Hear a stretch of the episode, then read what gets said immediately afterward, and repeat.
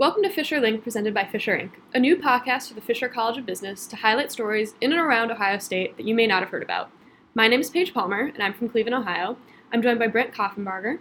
Hey everybody, my name is Brent Koffenbarger, and I'm a third year Fisher of College of Business student from Dublin, Ohio. With us now is Scott Ellsworth, a man not unfamiliar with the Ohio State off campus area. Scott has owned and operated a bar on High Street since 2007, starting with two spirits under High, and now currently operating three spirits above High and barrel spirits on High. Scott, thanks for taking some time to come on the podcast. Can you tell us a little about yourself? Uh, I'm a, a, a kind of a punk kid from Parma, Ohio. Uh, it's a suburb outside of Cleveland. Uh, I you know, graduated high school, went to Toledo for a quick minute, uh, dropped out, moved down to South Carolina for love, ended up getting married to that to that girl, moved back up here, had a couple kids. Then I was then I'd always been in the restaurant bar industry, so I tended bar for probably uh, ten years before I bought twos, um, and I bought twos in 07 the bar was bought because I kept getting fired from my bar jobs because I was a smart who thought he knew everything and uh, wasn't wasn't very good at uh, taking direction from authority, I guess, uh, which is, would probably be the case for much, you know, most bar owners. I would have to think.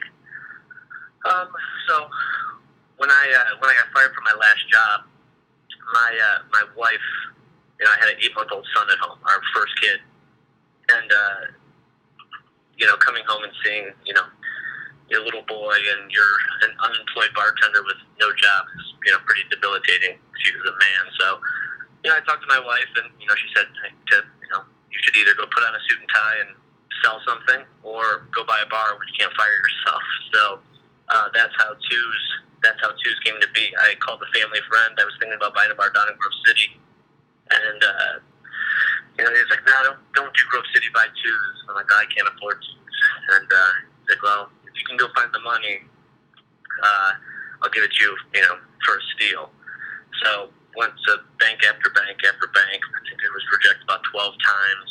Um, we ended up putting up our house, our savings, um, everything we had uh, to buy that little bar in the basement underneath High Street. So, but I, uh, I think it turned out fairly well for for us and I think the campus community. All right. So within the past few years, uh, you found out that you were going to have to close Twos, which was your first bar, due to the renovations on High Street. So after that, uh, you closed a deal to buy what was previously the Scarlet and Gray Cafe, and then turned that into Threes. So what was that process like for you? Do you wish you did anything differently? Did you learn anything, um, kind of starting with a clean slate of you know a bar that wasn't already set up? Um, I learned that it still sucks. Um, it, it's it's not it's not easy to, to open up a bar if it's if it's a place that's set. You know, like a, like Twos was was convenient because it was already a little dive bar in a basement. You know, I I just you know people think all I had to do was go in there and maybe change a couple TVs, but it, there's just so much involved in you know doing a even just a minor rebrand like that, just changing because it was not else too. Nobody knows and not else, so it's. I was just I changed to twos because that almost became his name, right? So, you know, you know, with with staffing and with uh, you know painting the walls, with putting up TVs, like everybody complained about everything, no matter what you did around every corner. Because when I bought the bar, yes, it was a failing bar, but it still had its regulars there that didn't want to see change. They wanted things to stay the same because you know them and their ten buddies can hang out there and probably drink for free. You know, while the the business is just you know losing you know, minute after minute. So when I went in there, it was it was definitely it was definitely tough. Um, so I didn't necessarily have that aspect as much when I took over Scarlet and Gray uh, because people knew me from twos. So we had, you know, I would say a fairly good track record on campus for, you know, just creating kind of a cool, you know, cool environment for college kids to hang out and for parents to come on you know parents' weekend or game days and stuff like that. So that that transition wasn't wasn't as, as hard. Um, the hard thing was like building stuff out. You know, we're and we you know everything in there we did ourselves. So just doing that, you know, physical you know labor was a lot different than what I had to deal with with at at twos. Um, you know, sure we have the people who like love Scarlet and Gray, and you know, for I don't know, the first couple weeks we would have you know random hippies walking by and giving us the finger because you know we didn't have their weird Wednesday or whatever you know shows that they liked anymore. You know, because we have now transformed it into you know what what we are. You know, you know we have what we think is you know friendly, cool staff. You know, outgoing, um, sometimes brash musicians.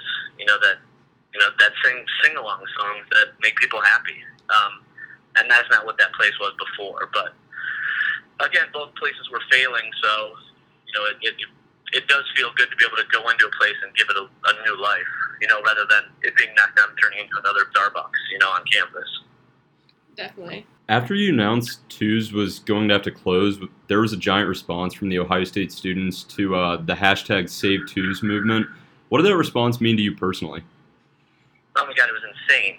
Um, again, I'm just like a you know like a punk kid from Parma, Ohio. So for you know for me to see anybody, you know, I, I understand people care about our bar because they they like who we are. We're authentic. We're just a real bar. But to see the you know, like the Save Twos in the student section spelled out on like national TV and to see you know, all over the all over the world, um, is insane. I mean, even just game day this past year, it was down in like Auburn for Auburn's game day, and I mean, Ohio State's even playing. You know, it's uh, it's definitely uh, it was definitely a humbling thing to uh, to see everywhere.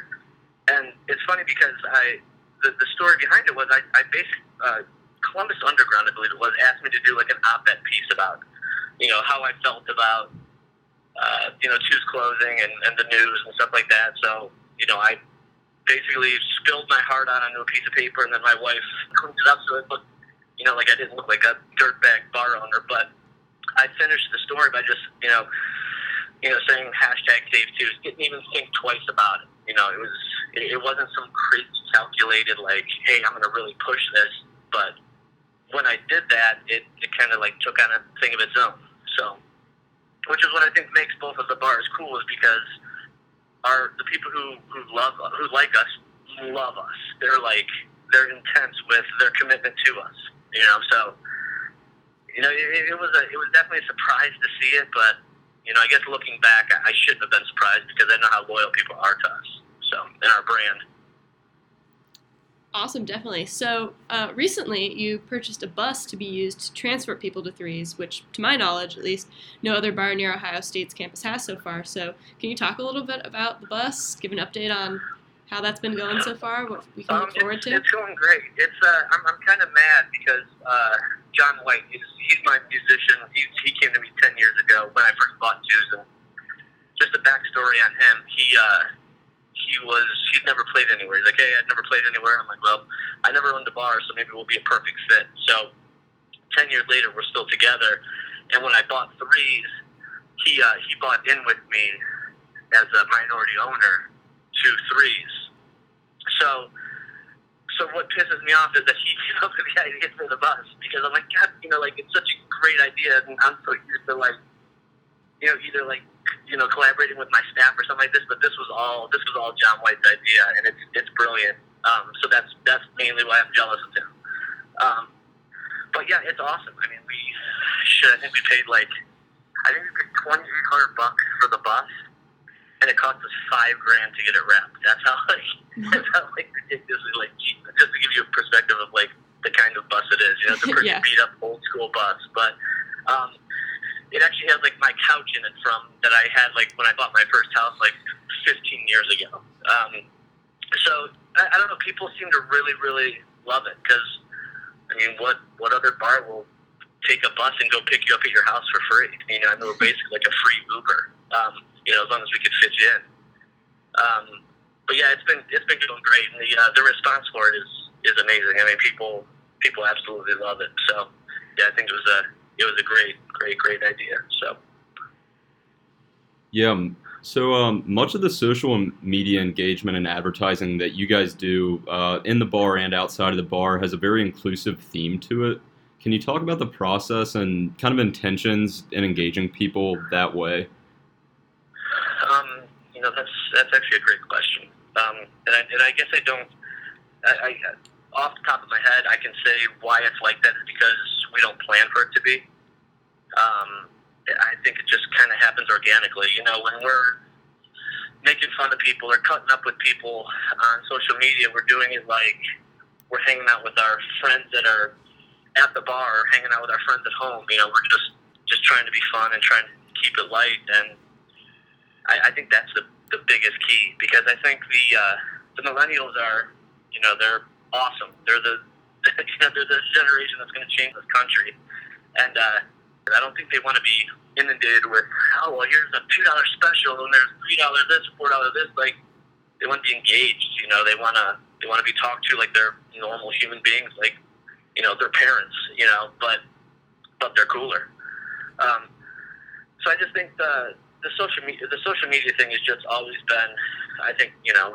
I think we've always been great at it because it's just it's just real. It's just uh, it's just us you know, talking directly to the students. And I, it, that, it's funny because people see us as a person, you know. So I think that's that's the key. We don't seem like a, a bar. You know, if we're making fun of somebody or like jabbing at somebody, we're not doing it because we're like, oh, they're gonna get pissed and come to our bar. We're just doing it because it's it's an interactive thing. It's that's that's how you guys interact. So that's how we have to, you know, keep doing it.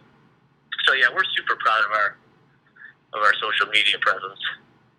No, yeah, for sure. You guys do a great job with that. So kind of that's more general as like we, you know, look to start wrapping up. So how would you say that um, owning a bar on a college campus has taught you to run a business and things you never would have learned had you um, stayed in college?